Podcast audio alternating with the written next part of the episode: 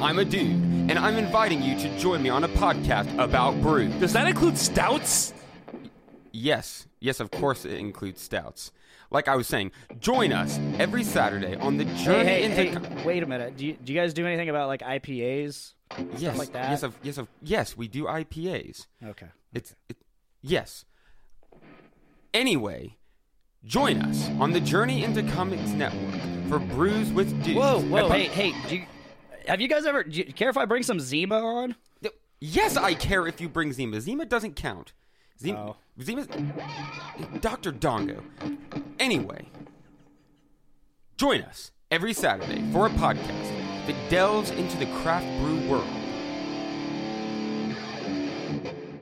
The following is a Journey into Comics Network production. From the suburbs of Chicago and Illinois, this is The Poor Report with your host, Andrew Poor.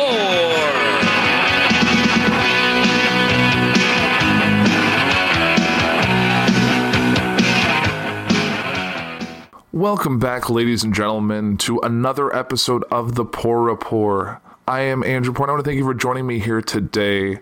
Now, this week's gonna be a little bit different because there'll be two episodes of the Poor dropping. So this episode could be 38, it could be 39. I'm not really sure what order it's gonna fall in. So one of the episodes will be my normal routine, which is an episode covering the late breaking news, and the other one will be probably my final uh, profile uh, that kind of kicked off with Barbara Bush at the uh, at the time of her unfortunate passing, and it's going to end with my profile on the inventor Nikolai Tesla. So those are what I'm going to be talking about on this week's two episodes. We're going to actually get uh, a double dose of the Poor Rapport. So hopefully you're ready for that.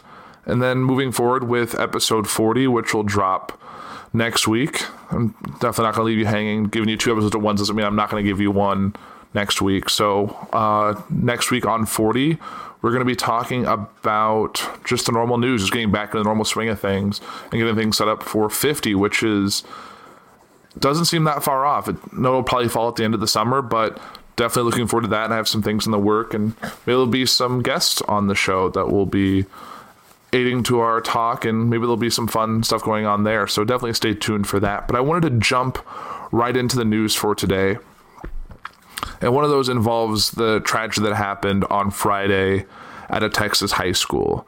I have two articles today that I want to talk to you about that. Um, it was in a uh, Santa Fe high school or in, in Santa Fe, Texas. Um, so uh, here's an article from the Washington Post. Uh, this time it happened during first period. The day after a student went on a shooting rampage at a Texas high school, a Houston area community grappled with a horrific reality that has unfolded in so many other places across the nation.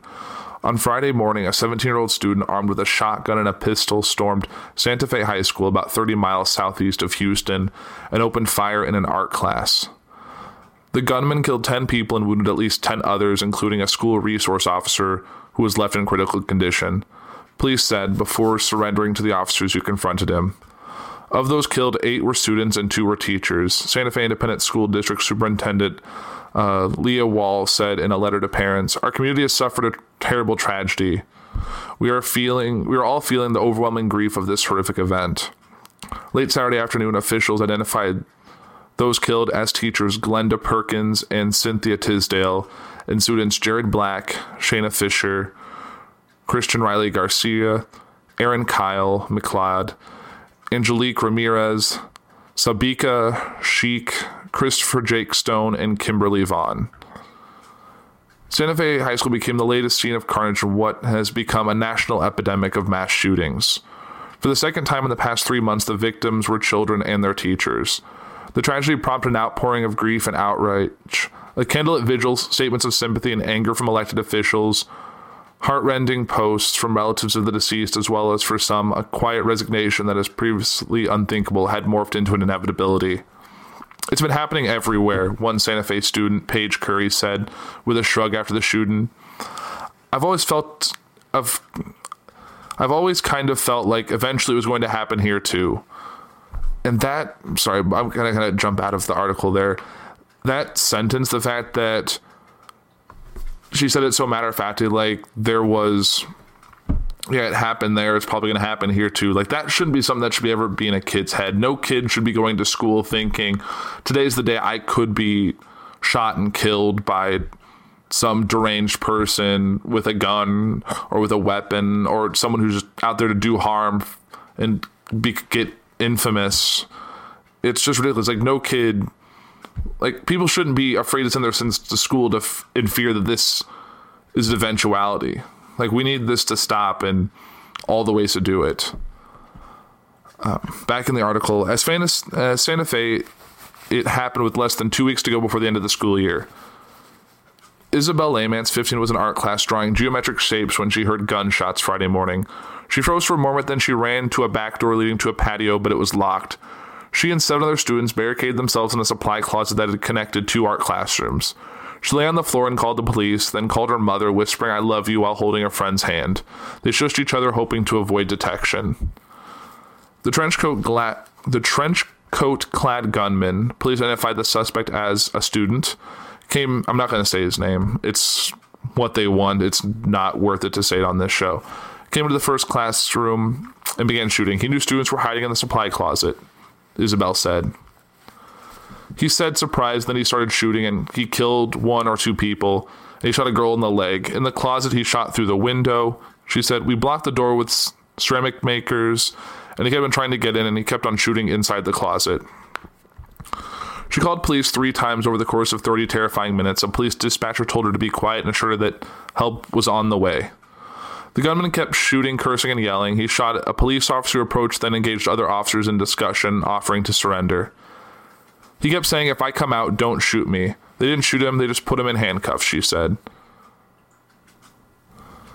Uh, students described the shooter as a quiet loner, is being held without bond at the Galveston County Jail, charged with capital murder and aggravated on assault on a peace officer. It was unclear what motivated the attack, as authorities says it came without any obvious warning, which seems to be how it's it all happens. It's always someone who's quiet, reserved, and then all it takes is one bad day for them to snap and decide to take other people's lives and take them away from them. Uh, the student made his first court appearance Friday evening, a little more than 10 hours after the massacre. He spoke quietly, saying, Yes, sir, when asked if he wanted a court appointed attorney. After the brief hearing, the student was led away. Police said the student gave a statement admitting responsibility for the shooting. According to a probable cause affidavit filed in court, they said the student told police that he went into the school wearing a trench coat and wielding two guns, intent on killing people. The affidavit states that the 17 year old told police that he did not shoot students he did like so he could have his story cold, which is just messed up. The, the two guns used in the shooting belonged to the student's father, according to Governor Greg Abbott, who said it was unclear if the father knew his son had taken them. Like many other mass shootings carried out with high powered rifles, such as the AR 15, this one, authorities said, included relatively common weapons. Police said they also found ex- explosive device inside the school and at locations off campus. Authorities said they were also scrutinizing two other potential suspects in the shooting. Harris County Sheriff Ed Gonzalez said officials questioned another student described as a person of interest. Abbott said police had hoped to speak with a third person who could have certain information, though he did not elaborate. As families mourn, stories of the victims have begun to emerge. The Embassy of Pakistan confirmed Friday evening that uh, Sheikh, a Pakistani exchange student, was killed in the attack. Our thoughts and prayers are with the Sabika's family and friends, Ambassador Aziz Ahmad Chul uh, Chandri said in a statement. Another exchange student, uh, Syed Zaman Haider, said Sabika was from Karachi City and was studying through the Kennedy Lugar Youth Exchange and Study Program funded by the U.S. State Department's Bureau of Educational and Cultural Affairs. A spokesman for the Bureau did not immediately respond to a message seeking comment. Haider said Sheikh was about to return home. The academic year was ending, so she was almost done with her cultural exchange. Tisdale 63 was a substitute teacher at Santa Fe High School. She worked at the school frequently. Her son, Reese Tisdale, said. She started substitute teaching because she loved to help children. She didn't have to do it, she did it because she loved it. Uh, Reese Tisdale is a police detective in nearby League City. His mother lived in neighboring Dickinson with her husband of nearly 47 years, William Tisdale. The couple had three children and 11 grandchildren. William Tisdale said his wife had also been a paralegal for 22 years. She was a good woman, he said. Uh, she watched out for me. Less than two weeks ago, Garcia 15 had posed amid what appeared to be a house undergoing construction. Next to scripture, he had scrawled on the on the door frame for what would be his new bedroom. According to the church on Friday, he was killed in the attack. The church confirmed. Ramirez, another Santa Fe student who was gunned down in the shooting, was remembered as a kind, compassionate, and caring teenager with a contagious smile. Family friend wrote in a GoFundMe set up for Angelique's family. Stone, 17, was also killed in the attack. His family confirmed to the Washington Post. A versatile football player, Chris also delighted in video games, hiking, jet skiing, parasailing, and zip lining. Though was the youngest of three siblings, the trio known as the Three Stones, Chris protected his two older siblings with the ferocity of an older brother. Mercedes Stone, one of his sisters, said in a Facebook message. He had a lot of heart, she said. Being a brother was his best job. He was always there if someone needed someone to listen or someone cheering up. Definitely the life of the party and one of the most understanding, open minded kids I know. Chris had just attended his junior prom a week ago, she added. Three officers responded to the attack, officials said. The first to confront the shooter was school safety officer John Barnes, a retired Houston police officer who, according to a former colleague, Houston Police Captain Jim Dale, joined the Santa Fe Independent School District Police Force because he wanted a less stressful job. Barnes was shot in both arms, Dale said. A second Santa Fe ISD officer arrived, pulled Barnes to safety, and applied a tourniquet. A third officer, a state trooper, also engaged the gunman. Barnes was taken by helicopter to the trauma center at the University of Texas Medical Branch in Galveston, where he was in danger of bleeding out when he arrived. Chief Medical Officer Gulshan Sharma told reporters Dale said many officers descended upon the hospital to show their support, and the family is in good spirits after hearing from the doctors that Barnes' injuries probably were not fatal. Officials have not yet provided a timeline showing how long it took to respond to the active shooter emergency calls, nor have they disclosed many details about their interactions with the shooter. At a news conference Saturday, Santa Fe ISD Police Chief Walter Braun deferred many questions about the shooting to the FBI, which he said was leading the investigation. Police have been busy individually escorting Santa Fe students back on campus Saturday so they could retrieve cars and belongings that they had left behind as they fled school Friday. Our officers have been very, very resilient, Braun told reporters. I don't think it's really sunk in yet as to allowing the emotions to take control. Santa Fe High School, home of the Indians, had won a statewide award for its safety program.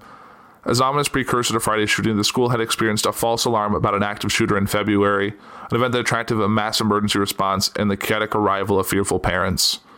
Many of the 1,400 students had staged a walkout April 20th as a part of a nationwide school shooting protest, part of a grassroots campaign, a grassroots movement among young Americans in the wake of the February massacre of 17 students and staffers at Marjory Stoneman Douglas High School in Parkland, Florida. One sign carried by Santa Fe students during their April protest was hashtag never again.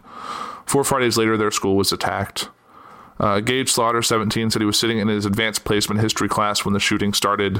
When he heard the gunshots, he thought, as is so often the case in mass shootings, that it was just firecrackers. Someone pulled a fire alarm, he said, and everyone went outside. Then a coach, some teachers told the students to start running. There were people who were starting to cry, he said. I don't know what was going on until I was down there a little ways and I heard one of the teachers saying it was a school shooter. In the hours that followed, heavily armed officers and tactical leaders surrounded the school. Authorities said they found explosives in the high school and in surrounding areas and put out warnings on social media for people to avoid touching anything unfamiliar. Parents picking up their children early from other schools in the area when they reeled in horror that their, what had come to their community. I just need to cuddle my baby girl, said Catherine Lindsay, a parent who lives nearby, and said she could hear the rescue helicopters from her home. Ever since Parkland, I've had to tell my 13 year old daughter to not be a hero, to hide, to stay safe with a teacher. Some of this happens because she's the type who would try and talk the shooter down. This was the 16th school shooting so far this year, according to the Washington Post analysts. That's the highest number at this point in any year since 1999, the year of the Columbine High School massacre. The Post analysis found that since 1999, sh- shootings during school hours have killed at least 141 children, educators, and other people, with another 284 injured. Among the injured was was sophomore Rome Schubert, a pitcher on the school's baseball team, said the bullet grazed his head.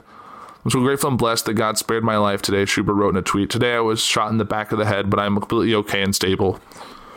On Friday night, students gathered at a vigil here wearing t-shirts made after Hurricane Harvey that said that read Texas tough on the back Indians got your back. The shooting immediately drew condemnation nationwide. President Trump quickly declared the Texas shooting or decreed decried. Um, this has been going on too long in our country, too many years, too many decades now, Trump said in Washington. We grieve for the terrible loss of life and send our support and love to everyone affected by this absolutely horrific attack. In Santa Fe, Senator Ted Cruz said, Once again, Texas has seen the face of evil. Late Friday, Houston Texans football star J.J. Watt offered to personally cover funeral costs for all the victims from the Santa Fe shooting. In a fiery Facebook post, Houston Police Chief Art Acevedo wrote of his frustration over the lack of action on gun control legislation after spending the day shedding tears of sadness, pain, and anger. I know some have strong feelings about gun rights, but I want you to know that I've hit rock bottom and I'm not interested in your views as it pertains to this issue. Uh, Acevedo wrote, uh, Please do not post anything about guns aren't the problem and that there's little we can do. I will continue to speak up and will stand for what my heart and my God commands me to do. And I assure you, He has instructed me to believe that gun rights are bestowed by Him. In his jail booking photo, the student wore uh, wore a blank expression as if bored. On a Facebook page, uh, the student had posted a photograph of a T-shirt saying "Born to Kill." The governor said during a Friday news conference, but Abbott said the subject did not have a criminal record or show signs of being violent. Said in the case, there aren't the kind of red flags seen in other mass shootings, such as the one last year at a church in Sutherland Springs, Texas, or in the one in Parkland. On Saturday, the fa- the the shooter's family released a statement saying it was shocked and confused by what happened, and the incident seemed incompatible with the boy we love. Uh, the student had been a member of Santa Fe's junior varsity football team and had spent a lot of time in the weight room to get stronger, a teammate said. He worked hard. He even got stronger than me, uh, Ray Montemayor, 18, told the Post. He would joke around, was also quiet, not an open book. Several teammates been, had been caught in the shooting, Montemayor said Saturday as he held up a photo of the football team from 2016. Among those were his friend, Stone, who died, and at least two other football players who had been injured. It's unclear Saturday if the gunman targeted certain students. The suspect documented his thoughts on his computer and cell phone, and the writings revealed not only that he intended to commit the shooting, but also planned to commit suicide, the governor said. He said the shooter didn't have the courage to follow through on the suicide. Experts on mass shootings note that the killers studied their predecessors, copied their moves, and even their uh, fashion choices. The shooter at Santa Fe High appeared to copy elements of the Columbine massacre a black trench coat, a shotgun, and explosives. More than 30 shooters have copied the Columbine killers and admitted they'd done so, according to Adam Lankford, a criminal a criminology professor at the University of Alabama. This seems like actually a more extreme version because all of the different elements they seem to be copied from clothing to weapons and modus operandi in terms of planting bombs, Lankford said, is a form of celebrity worship. Uh, these celebrities in the case are celebrity killers, the Columbine killers. Abbott said that he would convene a roundtable of experts to discuss ways to stave off another school shooting, including speeding up background checks on gun buyers, putting more money into mental health treatment, and adding security personnel. Lieutenant Governor Dan Patrick said infrastructure is a problem. Schools have too many entrances and exits and need to be retrofitted. We may need to harden our schools and make them safer, Patrick said. Cable news and social media were dominated Friday by painfully familiar images of students being led out of the school by armed officers, Survivors of the Parkland massacre and their relatives, many of whom have become outspoken advocates for stronger gun control laws, publicly offered support to the Santa Fe community and sent angry messages to politicians who have not acted to avert such massacres. This is just another in a long line of tragedy, and it it's hard to not almost become desensitized to this. I mean, you remember just a few episodes back when I was talking about what happened in Parkland, and now just a few a few months later, here we are again. And it doesn't even stop you in your tracks anymore. You'll hear it happen. You're like, oh my God. But then you'll just go back to what you were doing before. Like it, things like this used to stop you in your tracks and you'd sit there watching the news for the rest of the day. And now it becomes a second nature as you see it on Facebook or Twitter and you just keep scrolling. Like it's awful that it's become commonplace and it's become something that's something that like the article said something that is expected something like it's happened everywhere else it not surprised that it's happened here too like it's it's awful and my heart goes out to the families of those lost and the school and the community that's reeling from this tragedy and i hope that something like this doesn't happen again but it probably will like i don't know what we can do to stop it it seems that people are very much set in their ways and any viable change is too hard to come by. But I hope we find a solution soon. I think there's a lot of options and we can get into the whole gun control debate again, but I just I want to be done talking about this. I want this to become history and not current events. So we'll just have to see where this goes from the f- in the future. And try my best to kind of change from one article to the next um, for this segment is um, something that actually came out uh, over the weekend, and that Trump vows to order probe into FBI spy. Uh, this is an article from the Daily Beast. Uh, President Trump plans to order the Justice Department to open an investigative investigation into the unnamed FBI informant whom he believes infiltrated his presidential campaign as a part of the Russian investigation. In a Sunday afternoon tweet, the president said he wants an examination of whether or not the FBI, the DOJ, infiltrated or surveilled the Trump campaign for political, political purposes and if any such demands or requests were made by people within the Obama administration. Trump and his Republican allies have pushed the Justice Department to release documents containing details on the unnamed FBI informant in recent days. Though Justice Department officials have pushed back, saying such a move could put lives at risk, Trump cries of foul play over the supposed spy who officials have said contacted Trump aides only after suspicious Russia related evidence had already emerged about them. Is largely seen by Democrats as a way to undermine the ongoing Russia investigation.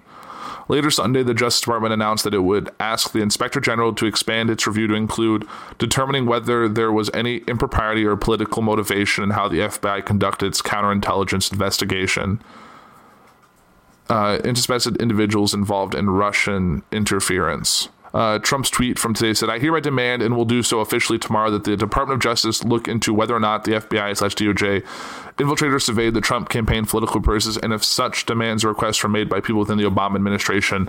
Exclamation point. Uh, so that's fun. And there's, I guess, there's um, a few bullet points in here. So that was number one. Uh, number two is Roger Stone prepared to be indicted in Butler uh, probe. Uh, Trump ally Roger Stone on Sunday said um, he was prepared to be indicted if special counsel Robert uh, Mueller uh, filed charges against him in the Russian investigation. It is not inconceivable now that Mr. Mueller and his team may seek to conjure up some extraneous crime pertaining to my business or maybe not even pertaining to the 2016 election. Stone said on NBC's Meet the Press, I would chalk this up to an effort to silence me, he said, describing the probe as an effort to silence our or punish the president's supporters and his advocates. He expressed certainty that investigators had uncovered no evidence whatsoever of Russian collusion, saying that they may try to tie him to other crimes instead, while the Republican operatives said several of his associates have been terrorized by Mueller's investigation. He said neither he nor his lawyer have been contacted yet. Uh, moving to number three, um, Giuliani Mueller investigation will end by September 1st. White House lawyer Rudy Giuliani told the New York Times that special counsel Robert Mueller plans to finish his probe into whether President Trump obstructed the Russia inquiry. By September 1st, Giuliani said that the date would be contingent on the president agreeing to be interviewed by Mueller as the White House and special counsel's office go further into their interview negotiations. The Times report that he claimed that the investigation running any longer than that would risk improperly influencing voters in midterm elections in November and also serve as a distraction for Trump. Because we know we definitely want to distract Trump, that's for sure. Uh, and moving on from, I guess, internal uh, White House workings to external, that is that the U.S. and China halt imposing import tariffs. As you know, on earlier episodes, I've talked about the tariffs that Trump was doing against China to try and balance out a trade deficit, as so what he said. So China and the U.S. say they will halt imposing punitive import tariffs, putting a possible trade war on hold. The deal came after talks in the U.S. aimed at persuading China to buy 200 billion of U.S. goods and services, and thereby reducing the trade imbalance. U.S. Treasury Secretary Steve Mnuchin did not give figures, but he said that he said the U.S. would impose tariffs worth 150 billion if China did not implement the agreement. China Xi's Vice Premier Liu He described the deal as a win win choice. He said dialogue was the way to resolve such issues and treat them calmly in the future. How did the prospect of a trade war come so close? The U.S. had a 335 billion annual trade deficit with Beijing. Before being elected, President Donald Trump had spoken of China raping the U.S. and promising to label it a currency manipulator on his first day in office. That's not happened, but he ordered a review of the trade imbalance last August. I found a range of unfair practices in China, including restrictions on foreign ownerships that pressured foreign companies into transferring technology, unfair terms of, on U.S. company, Chinese investments in U.S. strategic industries, and Chinese cyber attacks. In March this year, Mr. Trump announced plans to impose tariffs on Chinese imports, mainly steel and aluminum. Beijing threatened equal retaliation, including tariffs on a number of U.S. imports, among them aircraft, soybeans, cars, pork, wine, fruits, and nuts. Is that threat now over? Two days of talks ended in Washington, D.C. on Friday with a framework agreement. Mr. Munchin told Fox News on Sunday that China would buy more U.S. goods to substantially reduce the trade deficit. Concrete numbers had been agreed. He said, although he refused to disclose if this meant China was buying 200 billion in return for the U.S. threat to be lifted. U.S. Commerce Secretary Wilbur Ross would travel to China soon. He said to work on details, which would involve industries, not just the two governments. We're putting the trade war on hold right now. We have agreed to put the tariffs on hold while we try to execute the framework of the agreement, Mr. Munchin said. But he warned the failure to implement it would result in the imposition of the U- threatened U.S. tariffs.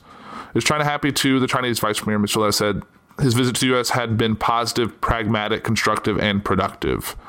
Which I guess is what you want out of a meeting on trade between two very powerful countries.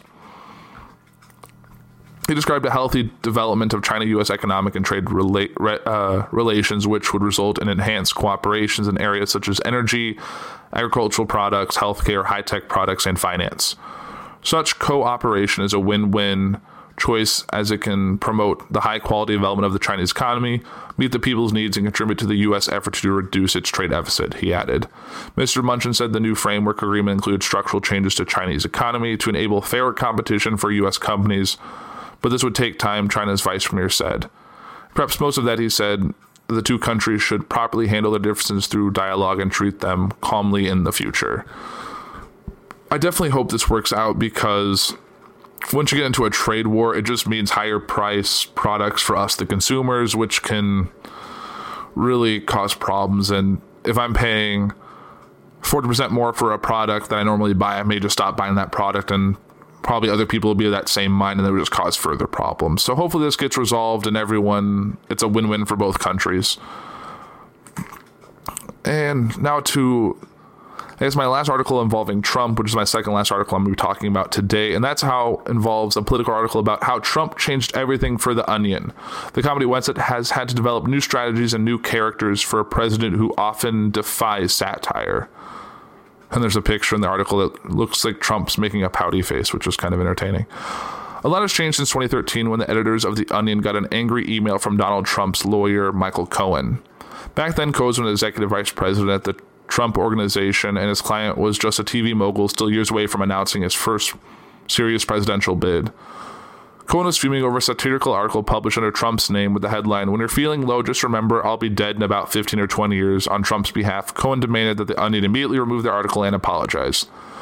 This commentary goes way beyond defamation. Is not if it's not immediately removed, I will take all actions necessary to ensure your actions do not go without consequence. Cohen wrote, according to a copy of the email provided to Politico Guide yourself accordingly. Five years later, Trump is in the White House. Cohen is under federal investigation. The article is still on the Onion's website, which many West Wing staffers begrudgingly admit to occasionally reading. But lampooning Trump, whose behavior often defies satire, hasn't always been easy, according to the editor in chief, Chad Nackers, who, in his two decades at The Onion, has covered Presidents Bill Clinton, George W. Bush, and Barack Obama, as well as Trump. As The Onion tries to find its footing in the Trump era, its writers have increasingly focused on the people around the president. Vice President Mike Pence is often depicted as a repressed religious fanatic who, in one memorable article, refused to be alone with a bottle of Mrs. Butterworth's maple syrup until his wife arrived. Eric Trump and Donald Trump Jr., known as the Trump Boys in the Onion's lexicon, are cast as bumbling simpletons whose misadventures from setting up their own makeshift law firm in the White House electrical room to interrupting an intelligence briefing with sofa cushions duct taped to their bodies are the closest thing to the site's widely successful mockery of former Vice President Joe Biden. Nacker said he and his staff haven't heard from anybody in the Trump administration about their coverage.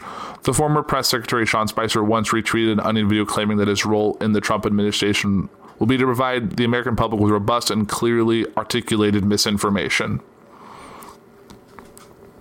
In an interview with Politico, Nackers explained the Onion's approach to satirizing Trump administration. Here's a lightly edited transcript. Politico, I'm interested in getting a sense of your process, particularly in the politics related articles that you do and how that's changed since Trump took over. Nackers, this is my fourth different administration that I've covered, starting with Clinton. I started in 1997. Each one has been a little different. Clinton felt like things were good in the country, the economy was really robust. They're more of a playful fun of Clinton for various things. And then Bush ushered in the scary era with 9 11 and the Iraq War. That's when the onion started getting a little bit harder satirically. I think Obama presented a whole different thing. When Obama started, we did a lot of articles about the time publishing the definitive puff piece about Obama. So while we may have been excited about the first black president, also seemed like it was all kid gloves for the first six months. It's interesting because that just completely disappeared, and you're like, oh, that's not happening anymore. Trump poses definitely an interesting challenge and it goes pretty deep. We're so divided in this country politically right now that I felt like people can be very dismissive if they think you're going to do a joke that's critical of Trump. They'll be like, that's not funny, that's no good. On the other hand, I think overly left leaning people can be too on board with anything someone says, not even an onion thing. They'll believe anything as long as it's hammering Trump. Obama's more of a traditional president as far as his decorum and even his preparation and policy he was like a pretty organized guy. You kind you leap off that, and so things can be more surreal and absurd when you're making fun of him. Whereas Trump is kind of starting from this point of already being kind of absurd. Politico, do you feel like it's harder to be funny now? Nackers, when I started, there weren't really too many humor sites. There definitely weren't any humor news sites. A lot of times, nobody else was going to to get their comment out as fast as we're going to get it if to get it out by virtue of us having a website. Now it all seems like on Twitter there are people who are professional comedians who are online all day. A story breaks and they're making jokes about it. So I think that's just definitely makes things a little more challenging. In the environment that we're in, when everything is so fiercely divided that it's also a bit problematic. Sometimes for us it's nice to cover things that aren't just completely political so that we can have some fun and it might not matter what your ideology is. Politico, how much of what you do now is also critique of the way the mainstream traditional press does its job? Nackers, that's pr- that's been pretty good for us. I did an article about white supremacists being exhausted from doing all these interviews all day with the New York Times. I feel like that stuff had worked out pretty well, and it's good to critique the, that traditional style. Or we'll do Project Veritas in a roundabout way and saying that we'd also interviewed the same person that the Washington Post had pointed out that was just an actor, and we definitely have proof. That's when we played up the Onion's character of being the greatest journalism in the world with the most integrity while clearly being wrong, which is a fun message to to be saying there. In your own words, what is your uh, criticism of the way the mainstream press is covering the White House now? Now, because I think it's sometimes it's so self-serious. It has been in different stages. The first few months of the Trump administration, it just felt like people were took every single thing he said so seriously. And it's like, really, even if they're not funny, they're tongue-in-cheek arguments where he's literally trying to troll people. I think the press goes running off the wrong direction. Look what he's doing. Look what he's doing. And you make a huge deal of what he says, and it's missing the point of everything. In a way, they're doing exactly what he wants, freaking out about nothing.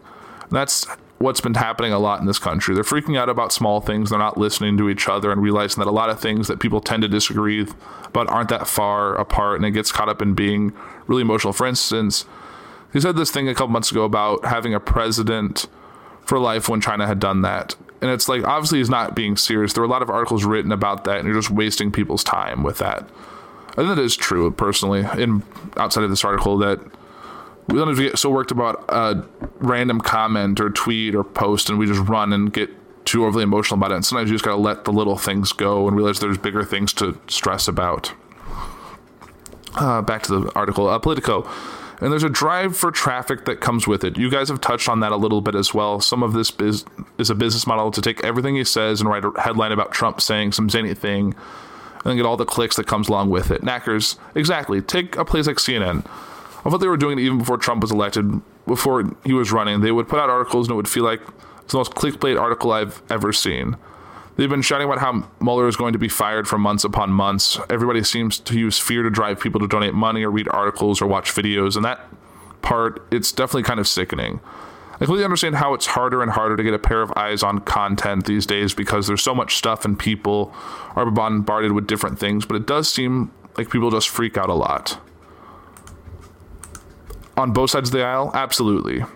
Politico, Resistance Hole, the new site you've put together, it seems like that's what it's about yeah, Clickhole had been I'd already been covering the other side of it, so it seems really natural in a way. It almost feels like the resistance stuff is even more fun to make fun of. Politico, why is that? They're just so self serious. There's a lot of times when you disagree and people say, You're a Russian, you're bought off by the Russian. And mm, it's like, come on, for people who feel like this, this is a serious thing and there are huge repercussions for all the Rush stuff. You're doing a disservice to what you're supposedly fighting for by just blindly attacking. And it kind of lends credence to saying it's a witch hunt. I've seen people literally do a witch hunt on powerless people and attack them. It's kind of crazy that people are doing that or that they want to immediately take away someone's First Amendment rights and say you can't speak. Like conservatives who want to speak on college campuses. Makes no sense to me. Like people said, don't make them into martyrs who aren't allowed to speak and then their message is amplified. They're going to drop people if they become proponents of the First Amendment versus whatever message you disagreed with. It's a very dangerous situation. The First Amendment is a very important to all journalists, and that's something I've always been appreciative with The Onion. That is, America, you feel very protected and you can comment on things. So it scares me when, regardless of the political group, when people start saying, well, this person shouldn't be allowed to say anything because that's a pretty slippery slope. Definitely agree there. Uh, Politico, it doesn't. It does seem like you focus on the people around Trump, the sons and the staff. It easier to satirize those people than to satirize Trump himself, who is already such a surreal character? Uh, Nackers. Yeah, I think the, that strategy is something we've used a lot. We did it when talking about his supporters during the election. It was easier to make jokes about things in that realm than to directly make a joke about Trump. It is pretty useful. The other challenges about this administration is that so many of their policies and things, like for the EPA, they almost feel like satire. You're cutting everything that would protect the environment or m- making it easier for people to pollute. That's kind of thing you would would in the past joke about. I think we had articles years ago that said something like EPA rivers aren't supposed to smell like shit, and you can't really do that kind of joke now because that's not really where their focus is. It goes throughout the Department of Interior, who used to do a lot of jokes about various things, laying off animals and stuff like that. It's not quite as relevant now because they're not functioning at a normal level. But I think Trump surrogates are a little bit easier. We had an article that they were just going to have an ongoing going away parties. There was news about how the nation didn't think it would could reassimilate all the former Trump employees. That one we ran originally, and then four or five months later we updated it and added all the other pictures of the people who have left, and we're probably ready to do another one soon. I think it's weird how the repetition of things becomes increasingly relevant as the cycles keep happening over and over in the administration. And this is just a really long uh, uh, interview. I think I'm going to kind of wrap it up here. Let's I can talk for another 10 minutes just on this interview. And I think you got to get the point. Uh, Trump is such a surreal person, and the way he talks, it's hard to make jokes about it or to satirize it the way the Onion does. And that's really all the Trump news I can talk about today. But the last little bit I want to talk about is something a little bit more closer to home for me, and that is uh, about the TV shows that were canceled in 2018 uh, 10 that were heartbreakers, and 13 that we won't miss. Uh, I know one on the list is something that I've really enjoyed the show, and it's kind of sad. But luckily, two shows that I thought we were going to get canceled, which was Marvel's Agents of S.H.I.E.L.D. and The Blacklist, didn't get canceled, but got shorter spring seasons that are probably going to be the final seasons for both of those shows. So definitely happy we were getting a little bit more of those. Um, so, so we got to know. Uh, every May, it's ritual for major TV networks to announce their new schedules to advertisers at the New York-based Upfront events. Now, the 2018-2019 programming lineups have generally been decided. Well decided then changes with Brooklyn Nine-Nine getting canceled by Fox, then picked up by NBC.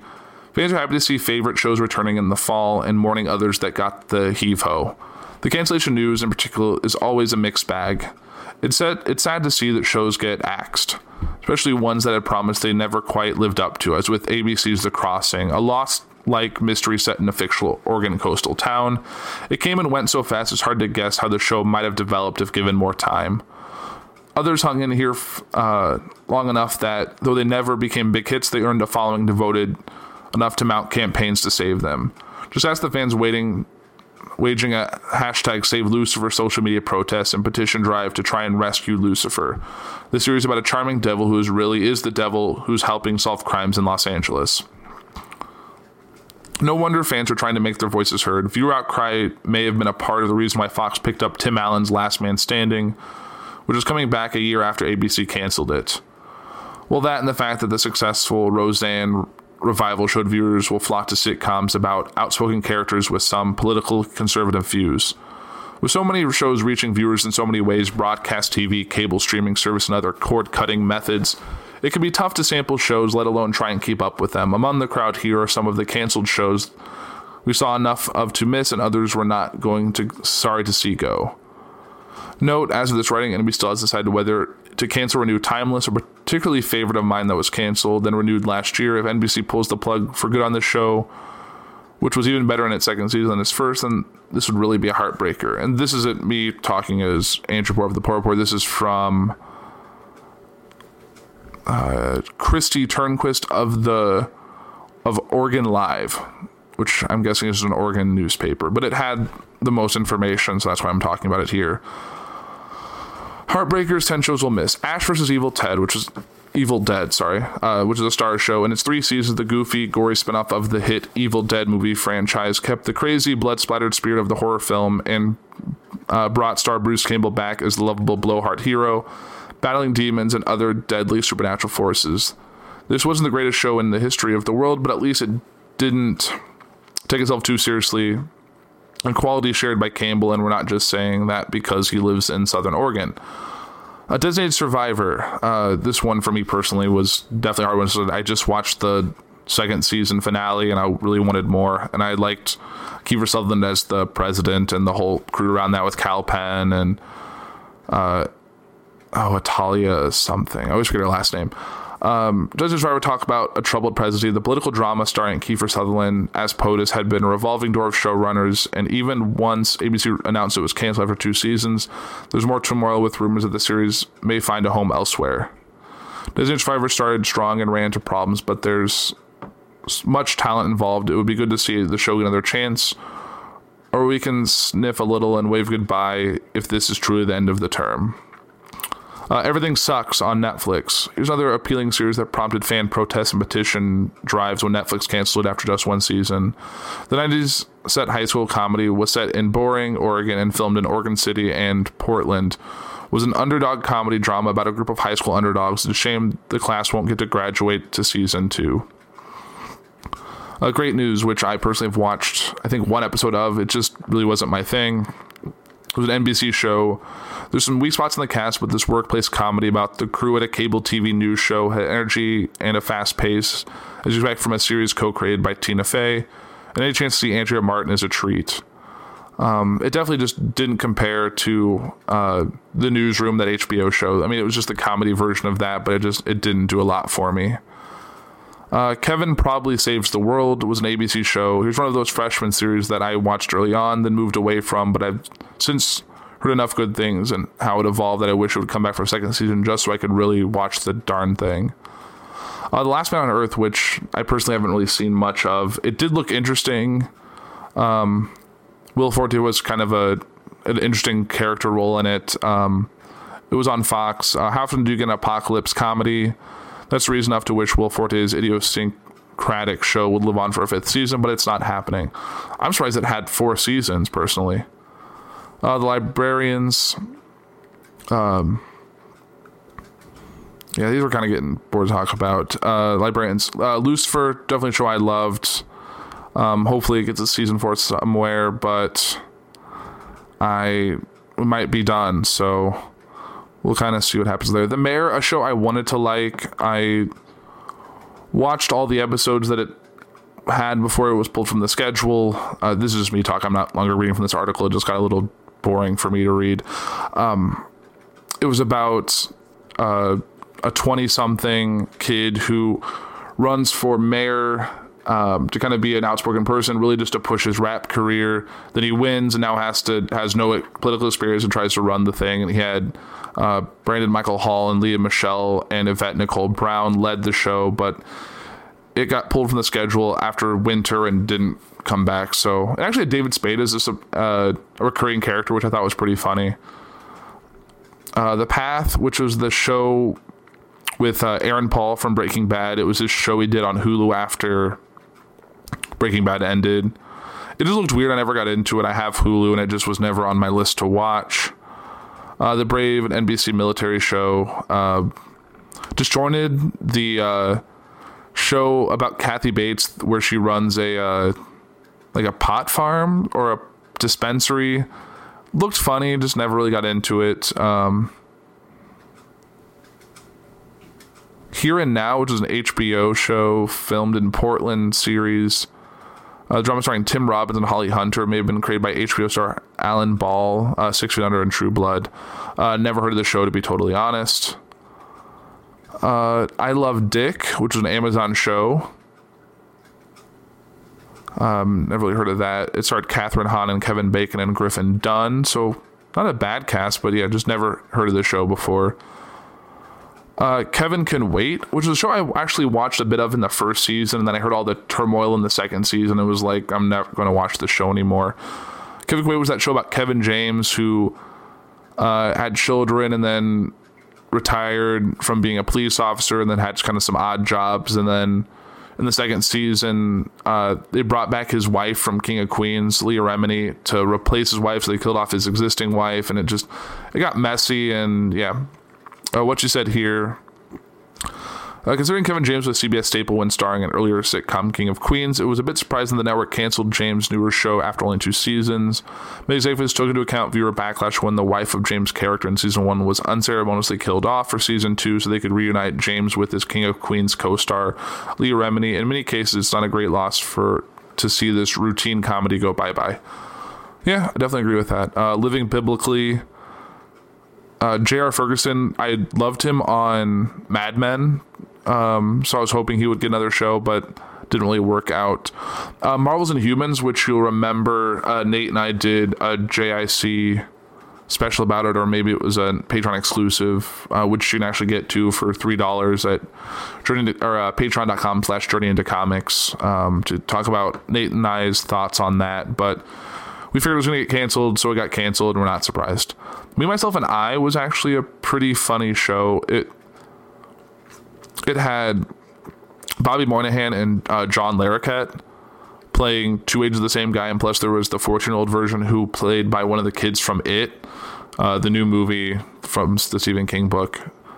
I forget the kid's name, but uh, it was kind of interesting story because it had three separate stories that were all tied to the same type of event. Um, it was kind of entertaining. It was just a very new style of show, but unfortunately, it didn't really work out. Kind of was hoping for at least a full season for it, but unfortunately, no.